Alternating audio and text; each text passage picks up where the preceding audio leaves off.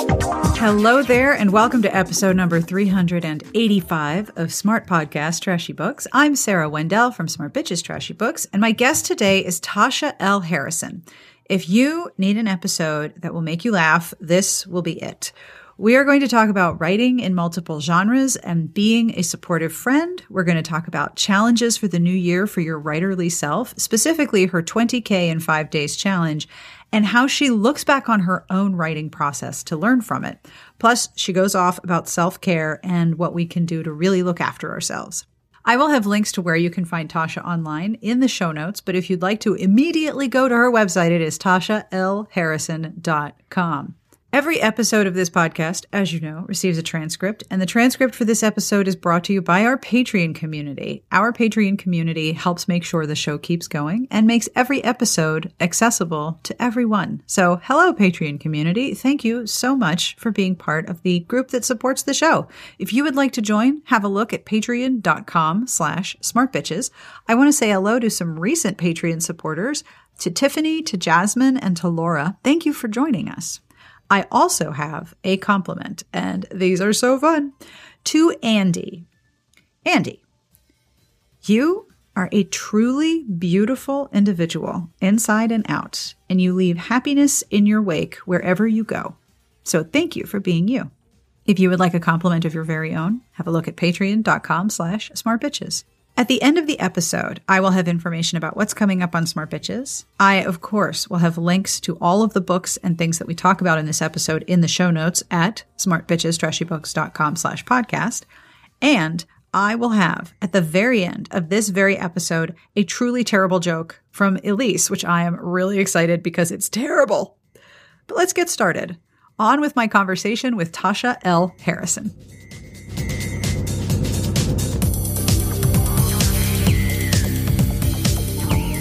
My name is Tasha L. Harrison. I write romance, uh, African American, interracial, and uh, multiracial. Is that the uh, yeah multiracial romance and erotica? Um, I also freelance edit romance and erotica. I also podcast. and I also freelance write for um, local magazine, um, online mag, uh, and a bunch of secret stuff that I ghostwrite for other um, websites. Yeah, so I yeah I do lots of things. So you're a full time, multifaceted, multi genre writer. Yes. Well, not genre. Well, yeah, I guess it is genre, nonfiction and fiction. Yes, yes, yes. and editor. and editor. That that's really cool. I have so many questions about all the the cool stuff that you do. You, I know you write romance and erotica, how long mm-hmm. have you been writing? What brought you into writing romance? Um, well, I've been writing since uh, I want to say like 2009. And what really brought me to it was uh, me and my husband relocated to South Carolina with our boys, and the schools here are shit. I ended up rage quitting public school and dragging my kids out the same day. And then I was suddenly a homeschooling stay at home mom. Wow. And yeah, it was a little bit of a, you know, impulsive decision, which I don't re- I don't regret. I mean, I didn't feel it until like we pulled into the driveway. I was like, "Oh shit! Like, what wait, did I just do? I have to actually teach these kids. What am I going to do?" So, um, yeah, so we homeschooled for a while, and while it was great, and my kids were getting caught up, and they thrived in the environment, I felt like my brain was melting, mm-hmm. and. Mm-hmm so I started reading a bunch of books. Like I was reading like three or four books a week. And to give you some background, like I was, I went to school for, uh, I was like an English major and all that stuff. But, you know, joined the army, got married, life got off track. I, it wasn't something I intended to do, but it just, writing was always a thing that I enjoyed, but I just kind of put it on the back burner outside of journaling. And, uh, you know, during that time, I just started writing poetry again, which is really bad. And this was doing MySpace days. So I used to share my little, you know, shitty emo navel gazing poetry. And people were like, oh, yay, claps, you're a good writer. And that gave me a little bit more um, you know, confidence around writing. So I started writing uh, a book, which I'd never written a book before. It was a massive undertaking. And then my computer took a shit and deleted the whole thing. So, no, yes. No. Like I was in tears for weeks about this. And, you know, oh. what was sad about it was that I hadn't told anybody I was writing this book. Like I was just writing it in secret. So when I started like having like a, a, a mental meltdown because the computer ate my book.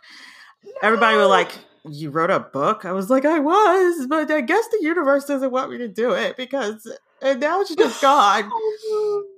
Oh, but then you know i had the i had the bugs so after that i you know i started writing short stories and you know looking to publish traditionally i finished a novel for nanowrimo in like 2010 and i shopped that around and quickly learned that, you know, it was romance and quickly learned that, oh, you know, we already have one of these, so we can't have yours today. And I was like, well, you know, the only thing that's the same with me and this other authors that were black, our stories are totally different. But, you know, so huh. publishing back then was very, um, uh, it was very blunt. Like there was no tempering the response. It was like, this is a great story, but we already have some stories like this and you know we just oh, you know what i mean? gosh. and then when you go to look at their catalog it's like you don't have stories like this. You just have one other black author. That's fine but okay. Oh. well it wasn't fine. So that was discouraging for a while and then um I was complaining about it on Twitter, and uh, Annabelle Joseph saw my tweet, and she was like, um, "I run a romance authors group, in Atlanta. Why don't you come down here one Saturday and hang out with us and see if this is the thing you need? And it was. And the rest is history.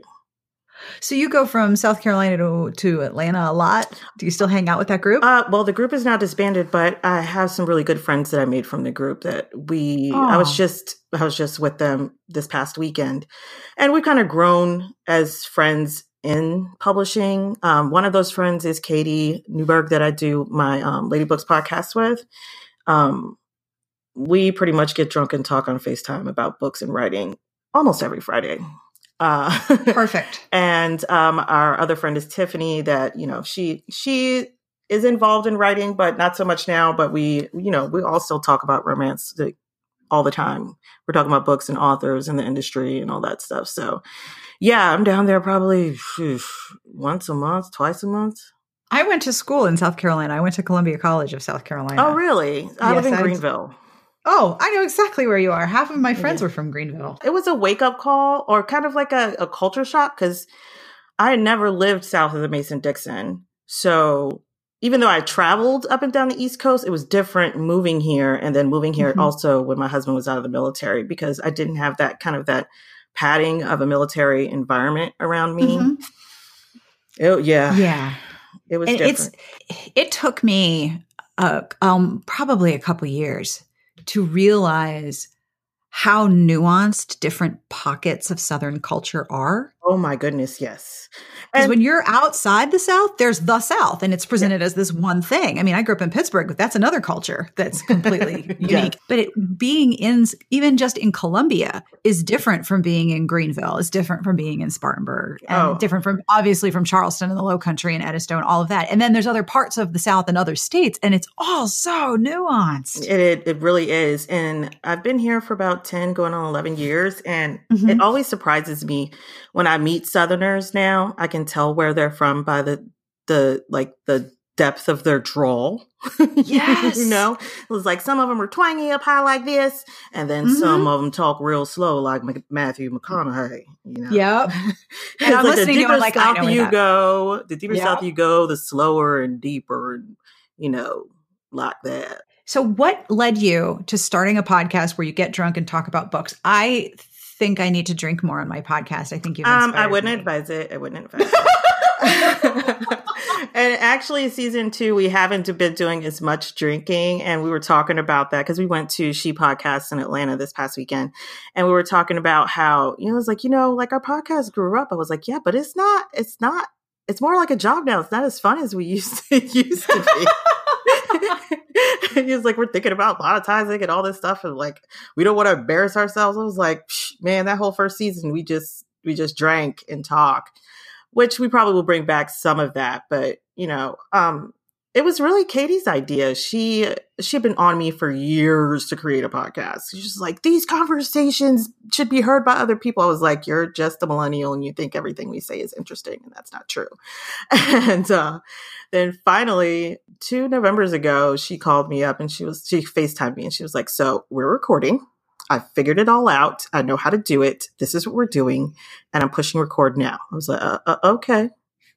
I okay. guess this is what we're doing and that's how it's kind of that's how we ended up having a podcast.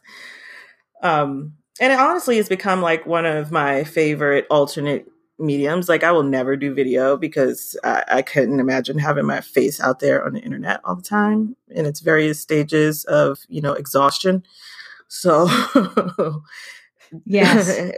the podcast uh-huh. is, is fun and easier what did you think of the uh, She Podcast conference? How did you enjoy it? Uh, was it very white? Was it really? No, white? actually, it wasn't very white. Which was, um, I have to commend the organizers on that. They they focus a lot on inclusion, and it was it was obvious that they had done this. They had some really great. Oh, brilliant! They had some really great presenters. The only complaint I had was like there were like four presentations an hour, and I felt like I missed out on a lot of stuff. Whoa, yeah, that's a lot. It, it, was like you were being held hostage in the hotel for like eight hours straight. No lie, but um, yeah. So I would have if I had one complaint. It was like I wish I could have seen and and participated in more talks than I got to because I only got to do a handful because I had to choose between four an hour. Right. But um, yeah, it was it was it was really inclusive. I mean, oh, I loved it.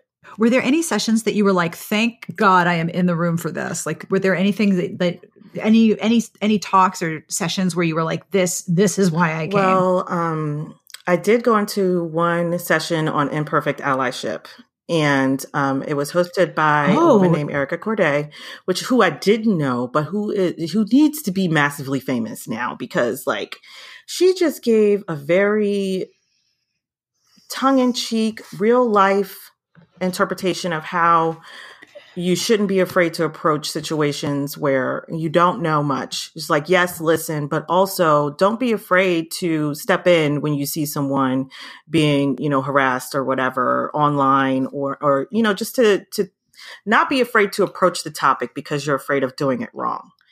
And there were so many times in there, I was, it was like I was in church. It's like, yes, snaps on that beat amen you know but so that was that was really great and um uh was uh, one other one with uh rachel cook who uh hers was uh, using your podcast to launch um, products and services. And the whole time I'm sitting there, I was like, this could work for books. This could work for books. This could work for books. Like my mouth was oh. hanging open the whole time. I was like, yes, thank you for this 15 minutes. I'm going to go home and look at my content and start planning things in ways that can make, you know, the podcast work for me in that, that way. So I'm excited. Those are two people. That is really yeah. Cool. And and you know, sometimes you get there's like this level of perfectionism sometimes when you see these women like online and or like they're on their website like they're so yes. polished and all this and then you know because you know podcasts are edited their photos are edited no yep. one's really everyone's sharing kind of a glossy interpretation of what's really going on but being in a room with them you can ask some questions like the questions that we want to know the answers to like how many times did you fuck this up before you got it right you know, what mistakes did you make? Yes. And I don't mean the ones that you told us you made. What mistakes did you make that taught you something that made you level up the next time you tried it? That sort of stuff. Yes. The the part where I get to hear from people about here's how I screwed up and here's mm-hmm. how I fix it. I love that because it takes a certain amount of confidence and yeah. humility to bring that to a room. Mm-hmm. And I'm like one of those people who I do these after action reports every time I write a book. Like, you know, why was it hard this time? Uh, what did I struggle with? Oh. I'm so I'm so into dissecting my own process, and sometimes I worry that it's um, it hinders me from writing faster. But every time I try to cut it out or not examine my writing every time I do it, it feels like I'm missing something key that I learned because every book teaches you something different. I feel, every book needs something Wow. different and every book teaches you something different. And I like to stop and take time to see what I learned, uh, you know, what mistakes did I make, that sort of thing. That's really interesting. I have not heard of someone doing that before. What kinds of questions do you ask yourself? And what have you learned from your most recent books? One of the ways that I approach writing fiction, and this is probably another reason why it takes me so long, is like I, I like to challenge myself. I hate to do it. It takes I, I as hate long to as it challenge takes, myself, and I like to challenge myself because I always get these. I have this my idea making machine in my head. I call it "What If," and it's romance, and it's always like some Mm-hmm. crazy thing that I saw happen on the timeline. Like someone was kidnapped and was living in a basement for however many years, and now they're back in the real world and starting to trying to figure out how to make that work. And they meet someone, and it's a romance. Like, how does that work? You know what I mean? So, like, I come up with a Mhm. bunch of random ideas like that, and then I'll I'll challenge myself. It's like how how can I dig into the emotions that the characters are feeling, and after after I do it, after I write it, I, I usually examine how effective I was in portraying the characters' emotions and growth. How well I developed a plot because plot has always been difficult for me. You know, I really just want to make them kiss and Mhm. bone, and that's it. Yay, story! you know, which is a perfectly good romance. I read lots of romance where you like they meet, they like each other, they kiss and bone, and in love. That's fine. But for some reason, I can't write that way. So, um, yeah, I always ask myself about the plot. You know, um, in my most recent, uh, the duet I wrote, uh, "The Truth of Things" and the way things are, I was examining uh, police brutality and like what would happen if a Mhm. social justice warrior fell in love with a law enforcement officer like how and you know like what happens if there's you know a police involved shooting where someone both of them know is killed? Like how do they digest that? What emotions will they go through? How are the police punished? How does that affect them? You know i, I don't have any set Mm-hmm. questions I ask myself, but I do um, typically because I keep a daily journal of you know this is what I'm writing today. How do I feel about what I wrote today? Was it successful? So I go back through that and look at that, and then do an after action report. Wow. And sometimes I'll sometimes I'll put it on the blog, but not all the time. That is fascinating. And I imagine it's really very useful as you grow and, and become more strong in it as a writer. It, it does, uh, and I, I mean I'm not tooting my own horn, but I do think that it nah, toot away. Examining toot. my process has definitely helped me become a better and more um a more intentional writer you know what i mean just Oh, wow. to not- yeah. like i tend to to get really deep into flowers and fluff and feelings and all that stuff and uh, it's helped me ground things in something that's concrete like real life situations that are concrete help me to navigate i don't know just the things that happen in real life that i, I want answers for that i never get answers for you know Yeah. It works through the creative process and then the process of your actual life at the same time. yes Wow. yes so yeah it's, it's i guess it's therapy It's a kind of therapy. I think anytime you Kinda. spend looking at your own actions and asking, okay, why did I do this? How can I do this differently? What happened when I do this? You, have to grow from that experience, right? Like self reflection. I hope so. uh, right? Is super powerful. i hope so i Yeah, hope right? i'm growing but because i spend a lot of time at it i would hate to think that's wasted time I don't think so. I mean, it, it also helps you arrive at who you are so that you can be yourself more authentically in, in, in your writing and then also in every situation. Definitely that. I learned a lot about myself by examining my process and what type of writer I am. So I also know that you write nonfiction, and I Mhm. saw you recently tweeting about your column about local artists, which I think is so cool.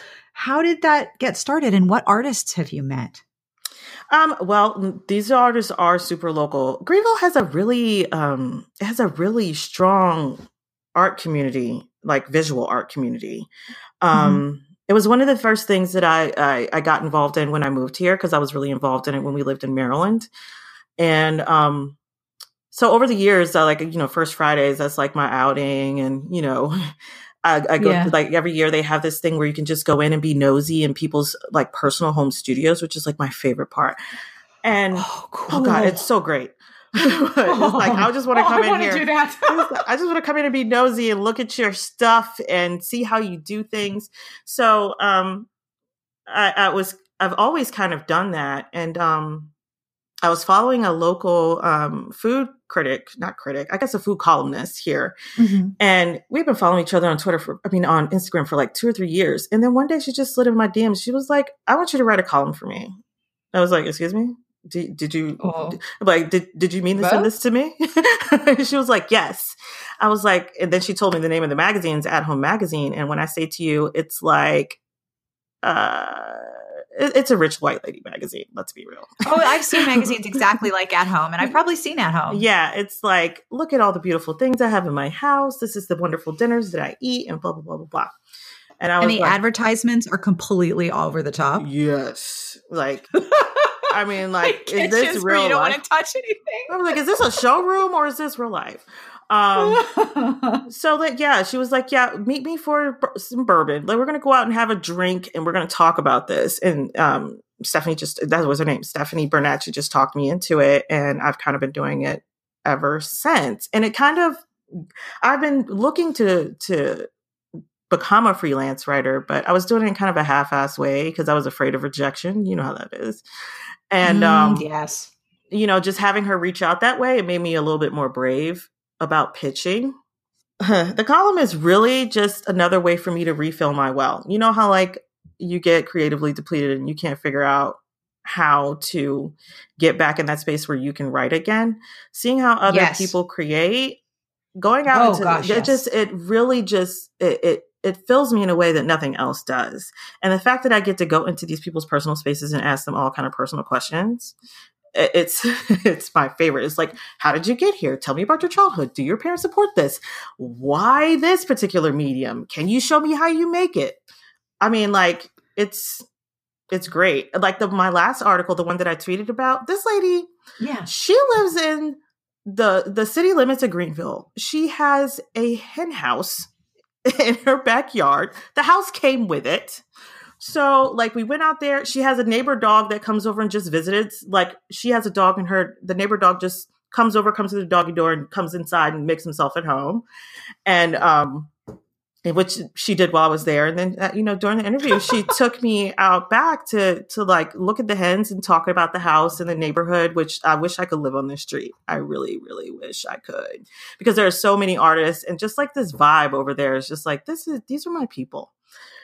But um, Oh, that's cool. she gave me like I, I don't know maybe because i'm a city girl i probably should have experienced this long before then but she like pulled eggs out of the freaking hen house like gave me a dozen eggs that were still warm from the chicken's butt and i'm just like the fuck is this I was so happy. Like it was like the happiest experience of my life. Like I went home, I was like, I've got 12 eggs and they're all different colors. And I like the hen had to be knocked off of it to give me the egg. Like I can't even, you know, like this is, this is uh I guess maybe this is one of those things where, you know, like um what is that city program where they take the kids out to farmland? What do they call it? Um crap. I know the program, and I can't I think can't of the think of it, but you know what I'm talking about. It's like they take Yes, take all these inner city Fresh kids- Air? Fresh air, I think. Fresh air. Is there Air? fresh air? No, that's NPR. That's different. I don't know, but I know exactly what you're talking like they took all these inner city kids out there, they milk cows and you know gather Yeah. eggs and stuff like that. I had that feeling. It was like, but it was in the city. It, it was, Yeah. and then I went to I went to one other person's house and they had goats. Um, I mean, it's just it's very interesting to see. Number one, that we're all weirdos, you know, and we all we're all fucking weirdos. We're all weirdos. We all have our weird little idiosyncrasies, and you know, being in someone's house is like super intimate. I love, I like, I like going to people's studios, but I love, love, love it when their studios in their house. Like, Oh yeah. number one, you get good snackies because they they they lay lay out the cheese plate for you when you come, and then number You are in the South, Yes. so yes. and sweet tea. So, and then number two, you know, you just you get to see like you know where they sit when they're just dreaming up ideas. Uh, It's just like uh, of all the surprise things to fall into my lap, that was the the biggest one. Like I feel like that is it's definitely enriched me as a person and a writer because I wasn't really super connected to Greenville. It's like I could take it or leave this place. Like I don't care. We can move again. I say that to my husband all the time. It's like we don't have to stay here. This don't have to be our forever home. We can always leave. But Yeah. now I finally feel like I'm putting down roots. You know, like I go places and people know me. There's a bartender that knows my favorite drink. You know, like I'm getting into this Yep. small, well, I guess large. This is a large town. It's not a small town. But it feels Mhm. small to me because, you know, Baltimore, Philly, those are Those are yeah. big. It sounds like going out and meeting local artists and cultivating this column has not only introduced you to really cool art, but also connected you to where you live. Do you have any tips for people who are thinking, oh, I wonder if there's any local artists near me? Like, where can you find artists? Not that you want to like walk up and be like, hey, can I see your house? But where can you where can you look for local art? Or do you have any advice for people who want to look for local I think- artists around them? I think most cities have like during the warmer months they have like a first Fridays where you can go like the the local artists will in the galleries will open their doors to have people come in. Um, so try Mhm. that first. Um, if you're interested in taking any, if if you could take art classes, and that helps a Mhm. lot. And I don't know, just being open. You know, it's real easy as a writer to get into our little hidey holes and you know look at things on Instagram and feel like, oh, that's me being involved in my community. No, like you have to actually leave the house and as painful as it is, you know, sometimes, you know, you make plans for the distant future and then that day comes and you're like, fuck, I have to actually put on real pants and go out. Why did I do this to myself? I know. But majority of the time, once, you know, once I get past the, like, okay, people are waiting for me to show up. Let me put some pants on and cover up these holes under my eyes and, and go out here and talk to people. It's always enriching, you know, even if you feel yeah. really uncomfortable. Eh, eh, I almost always have a good takeaway, even if I get there and I feel like, oh, I'm a weirdo here. you know, it's like uh, my skin, my shirt feels very itchy. I don't, my pants are too tight. Uh, there's all they have is all they have is white wine. I hate wine. you know, like this is not. Yeah. But every time I go out, you know, it's like, okay, so this wasn't as bad as I thought it was in hindsight. So, Mhm. I mean, it- it's Yeah. cliche as it sounds. It's like, you get the fuck out of your house, bro. Like, you got to go out. And um Greenville is really easy for that because, like, we have a whole festival season. Okay, festivals ain't no joke here. They will shut down the whole. no. They will shut down the whole main street so that you can drink beer and eat for a solid three blocks, three or four times a year. I mean, it's really easy to get out. And then, you know, the first Fridays, that's kind of my favorite thing. I do have my favorite galleries that I always poke into now. But yeah, that's that's how I've built community. And it, really just takes you showing up. You gotta add it to your to-do list and make an effort. It's not gonna be easy. It's still not easy, even though I've been doing this for what, two years now. Going out to all this stuff and like actually having to speak to people. yeah, It's hard, right? like, Hi, my name is Tasha. I'm a weirdo. What do you do? you know. Yeah. But um, that's that's pretty much the only advice I have. Go outside. It's Mhm. good advice. It's very good advice. I noticed in your Twitter bio that one of the things that you added to that very, very limited real estate, and don't give you a lot of Mm-mm. characters there, is creativity is a compulsion. Now, I've definitely had that feeling that the there is only one only one response to this situation that I'm in, and I need to go create something, whether it's words or a podcast or something entirely offline. Like I I know that compulsion. How many forms of creativity do you feel that way about, and is it still a compulsion for you? Uh, yeah, Um, it doesn't stop, does it It doesn't. And I was like, like it's like I'm always saying, turn the idea machine off. Like I can't keep up because all of it feels like something that's so enticing that I want to do right now, right this instant. I have to. Mhm. Uh, Writing is pretty much dominating the the my brain space right right now because that's something that I know I can do well, and you know people pay attention to it. But I also want to like crochet. Um, I've gotten really into crystals, and um, I went to uh, one of those crystal conventions where you go in there. There's nothing but pretty rocks and weird people who dig up the rocks. It was one of the best Saturdays of my life, and um, the the one of the girls I was with, she bought a bunch of beads and she was like, "Okay, well, I'm just going to start making bracelets and necklaces." I was like, "Oh my god, I used to do that when I was a kid. I want to make bracelets and necklaces." Yeah. And I'm like, "Calm down, Tasha. When are you going to do these things?" I'm like, "I don't know. I'm going to buy these beads anyway. You can't stop me." Um, but then there's also this other layer is like, oh, you can't just do it for fun. You have to monetize it somehow. And I'm still trying to get out of that headspace. I don't know what that is. Like, there's things that I could you, I should have a hobby that I can do for fun and not have to worry about how can I sell this to someone. But my brain is stuck on that track. And the creative ideas I have are always leaping onto the, you know, like, let's go, let's make this into money. I'm like, um, I want to, but this is going to require a whole bunch of research and opening like a Shopify store. Like, when do you have this time? Yeah, it really does feel like a compulsion. And uh, you know, like you read a lot of philosophy and stuff, and you start recognizing like some of these things, you like people that we look back on now, like Van Gogh, and we know that they he probably had like some sort form of mental illness. And I'm like, I'm wondering, I'm like, are all really super creative, or especially um, multi creative people? You know, people who are dabbling in everything. Is this like a form of mental illness? I don't know. But I also embrace it and it might be a part of my ADD. Like I'm just okay with having these thoughts, and sometimes I'll spend six weeks doing something, and then I'll give it up forever. That's okay. Yeah, yeah. And I, don't, I, have I been hope thinking I did, similarly. I hope I didn't offend anybody with that mental illness thing, but sometimes it feels it feels hard to contain. That's what I mean by compulsion. Like it's just not. This is not a decision I'm making. I have to do it. Mm-hmm. Um, I was talking to someone, a friend of mine, who um, was a pretty prolific short story writer in like the early aughts and like contributed to all those erotica um, anthologies. And she just stopped writing. I was like, How did you do that? She's like, I just stopped. I was like, No, but how? Like, you don't ever feel compelled to write? And she was like, No, I just don't. I'm like, Wow, I, I, I don't know that feeling. Like, I couldn't imagine stopping anything that I have my hands in like that for such a and, and successful at it. And not do it again.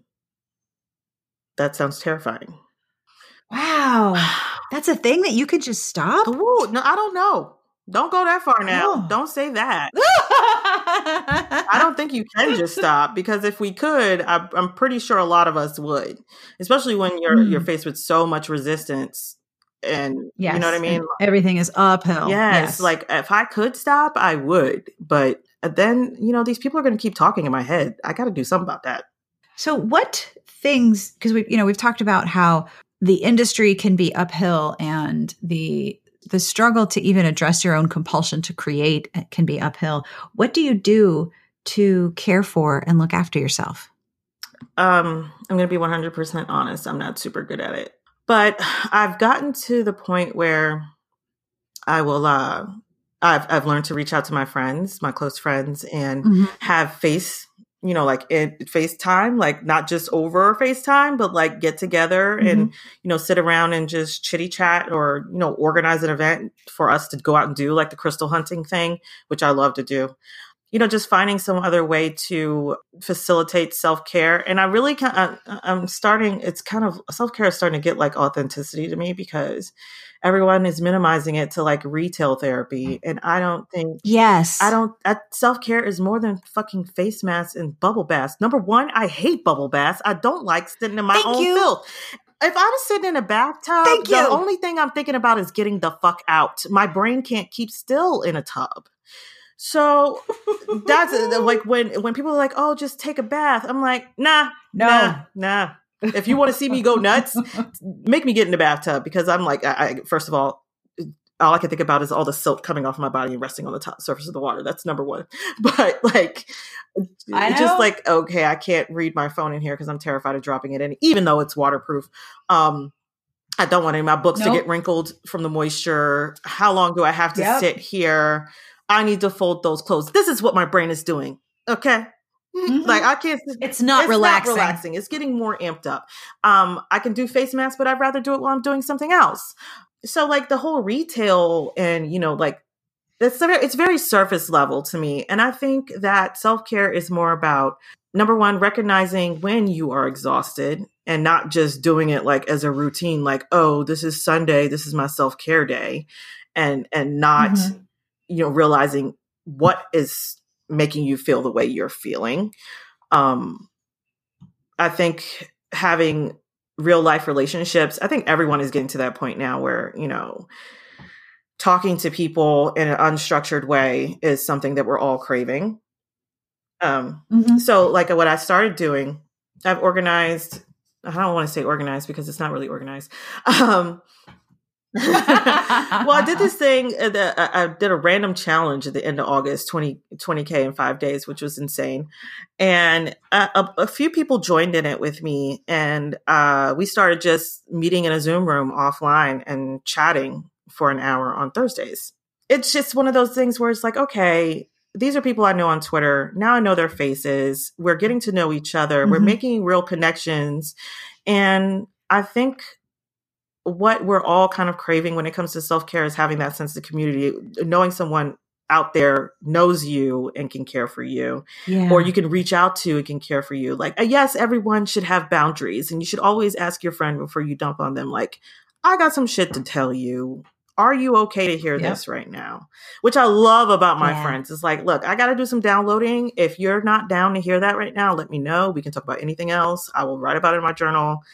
But just having someone yeah. say to you before you start, that helps. And then just having people you can do that with. I think it's so important mm-hmm. um, to do that. And then, you know, moving your body. I miss I used uh, was it when I was in the military and working out was like a huge part of my life and it's not now.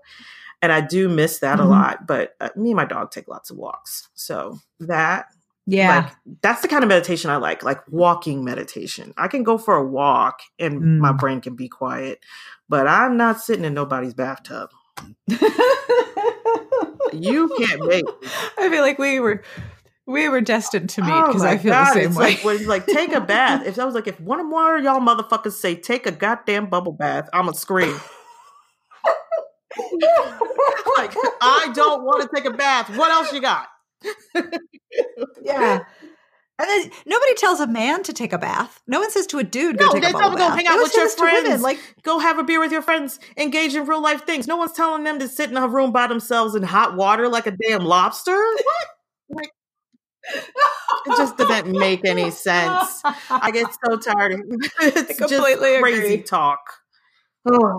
For you, it sounds like for you, what really re-energizes and replenishes you is being around or talking with other creative people, oh, oh especially face to face. Yes, yes, yes, one hundred percent. I used to be a person who only liked to be around other writers, and I'm going to tell other writers, y'all need to stop doing that. uh, because there's like kind of a, you know, especially if we're, you know, one person is struggling with writing, then the conversation just goes downhill and everybody's in their woes. And it's like, I don't want to be in my woes. Mm-hmm. I want to talk about things that make me feel good. I don't want to spend an hour sitting around chatting about how I don't know how to navigate these characters. I can do that on my own in my, my journal. Mm-hmm. Um, and I think the only way that I really broke out of it, and I think this has really helped me overall business wise, is to start talking to other creative entrepreneurs, like people who make money um, using photography or painting or, you know, fiber make, you know, I mean, just seeing how other people are using their talents to make money has definitely um, opened my mind to other ways to be creative and how all those things can be applied to me. And it doesn't put so much pressure on my writing anymore to where I'm, you know, just constantly sitting there staring at a cursor. Mm-hmm. Um, I've gotten a lot more from going to other creative entrepreneur type of conventions, like uh, Being Boss. This is one of my favorites. They they have like a vacation in New Orleans every year. Oh, yes. All, it, it wasn't supposed to be lady entrepreneurs, but it's mostly women and you know there's a woo ex- aspect to it like tarot cards and crystals and you know divine femininity and we're all badass and it's just I, I, like stuff like that more than i do sitting around talking about you know which agents are taking this kind of manuscript.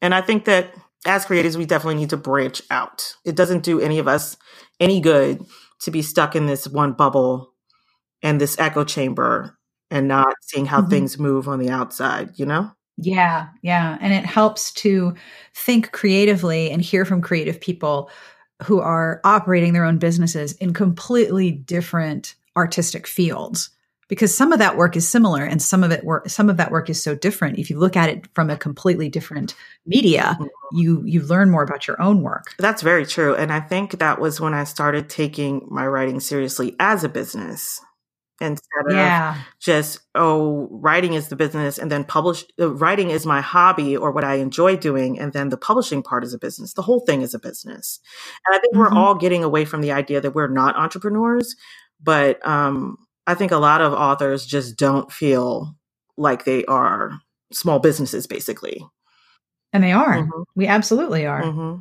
with your writing may i ask what you're uh, what you're working on right now Okay, so I talked about that 20K in five days thing.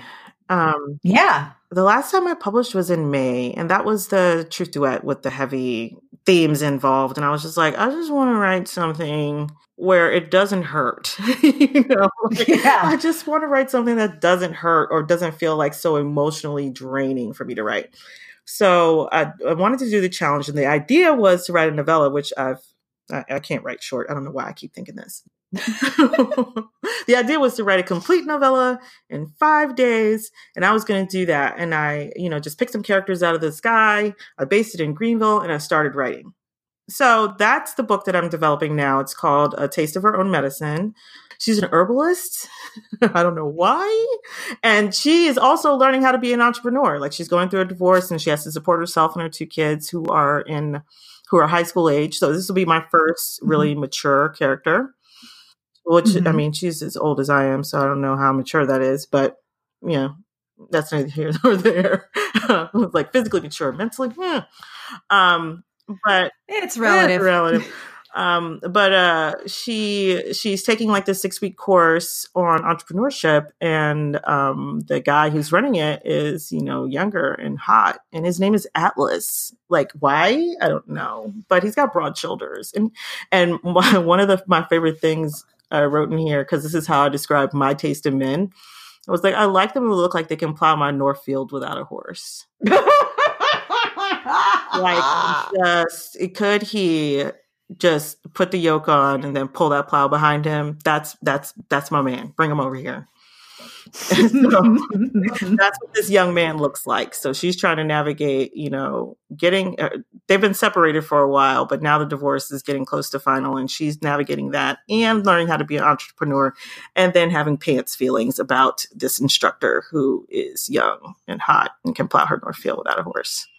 I love that so much. And I think Atlas is a terrific hero name. Right? It does like, a lot. It does a lot very quickly he jokes about it. He was like, you know, my shoulders aren't my shoulders are broad. They named Atlas for nothing. you know, I did a bulk of that in the 20k in five days, and then I decided to try to do it again in um, at the beginning of October, which I did. And um, way to go! Started a second book who with the heroine's sister. So now it's a family saga. Welcome to that. Um, and uh, I, I told myself, I was like, well, I could do it again in November. I could just slow down and polish these books up and get them ready to go. So that's what I plan to do just until the end of the year and continue editing, of course, because that's that feeds me. 20K for five days is really, really cool. Mm. And I don't know what I was thinking.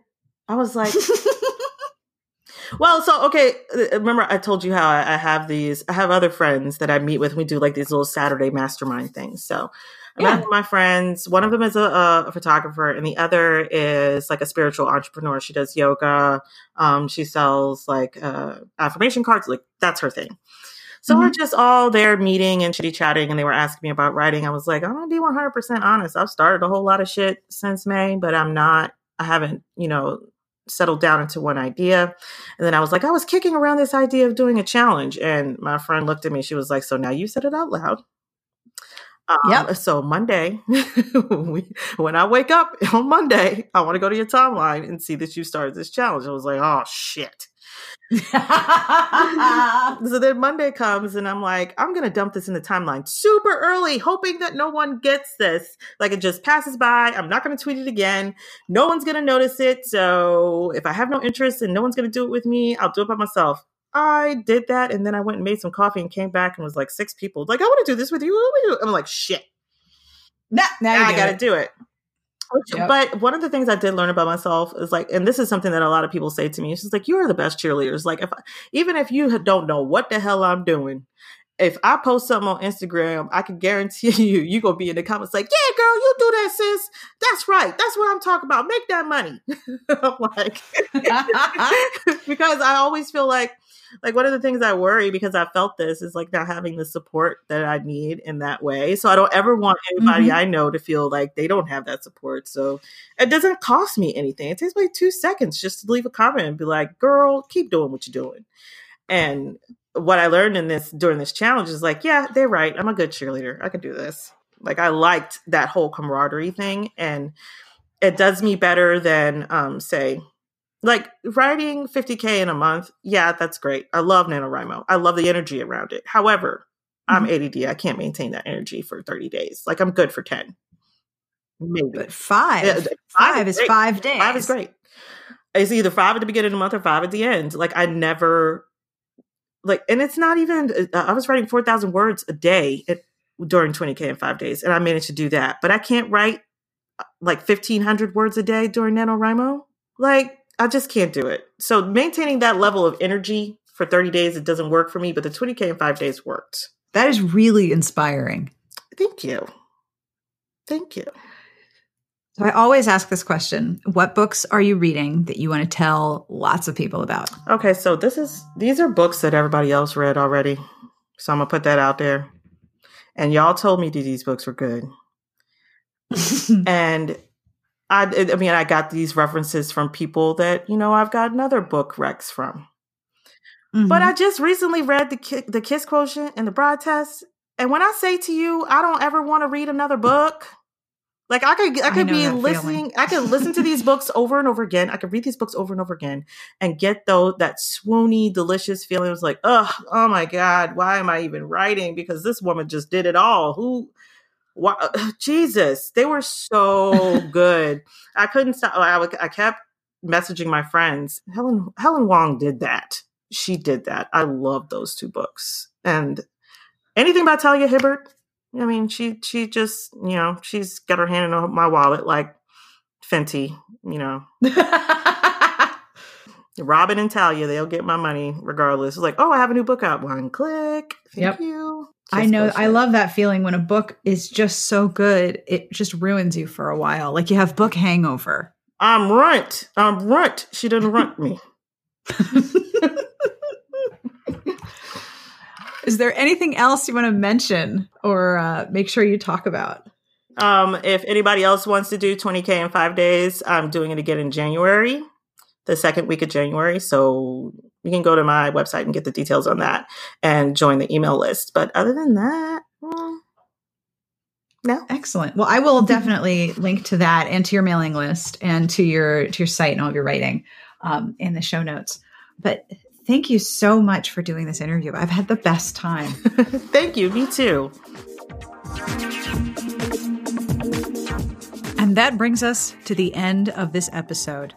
I will have links to where you can find Tasha, where you can find her podcast, Lady Books, where you can find her on Twitter, and where you can find her 20K in five days program in the show notes at smartbitchestrashybooks.com. And if you would like to get in touch with me, you can email me at sbtbpodcast at gmail.com or you can leave a message at 1 201 371 3272.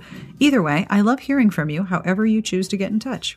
Thank you again to our Patreon community. The Patreon community keeps the show going every week, and if you would like to join, have a look at patreon.com slash smartbitches. Monthly pledges start at $1 a month, and every pledge makes a deeply appreciated difference. Coming up on Smart Bitches this week, we have a new post from Adam and Eve showing some products you could order before Valentine's Day for yourself, for someone else, for all of the people you know, including yourself. And there's going to be a 50% off coupon included. So definitely look for that. We will have reviews of new books, Hide Your Wallet Part 2, and get ready. It's time. The Bachelor is back, and with it, Elyse's recaps. So tune in on Wednesday mornings for those because, you know, you need more sarcasm and ridiculousness, right? Of course you do. Plus, we will have books on sale, help a bitch out, and a podcast episode every week because that's what we do here. Thank you for hanging out with us. And now, as promised, a terrible, terrible joke from Elise. What do you call a fake noodle? Give up? What do you call a fake noodle? An impasta. impasta! Okay, it's terrible. I love it so much. On behalf of everyone here, we wish you the very best of reading. Have a great weekend, and we will see you back here next week. Smart Podcast Trashy Books is part of the Frolic Podcast Network. You can find more outstanding podcasts to subscribe to at frolic.media slash podcasts.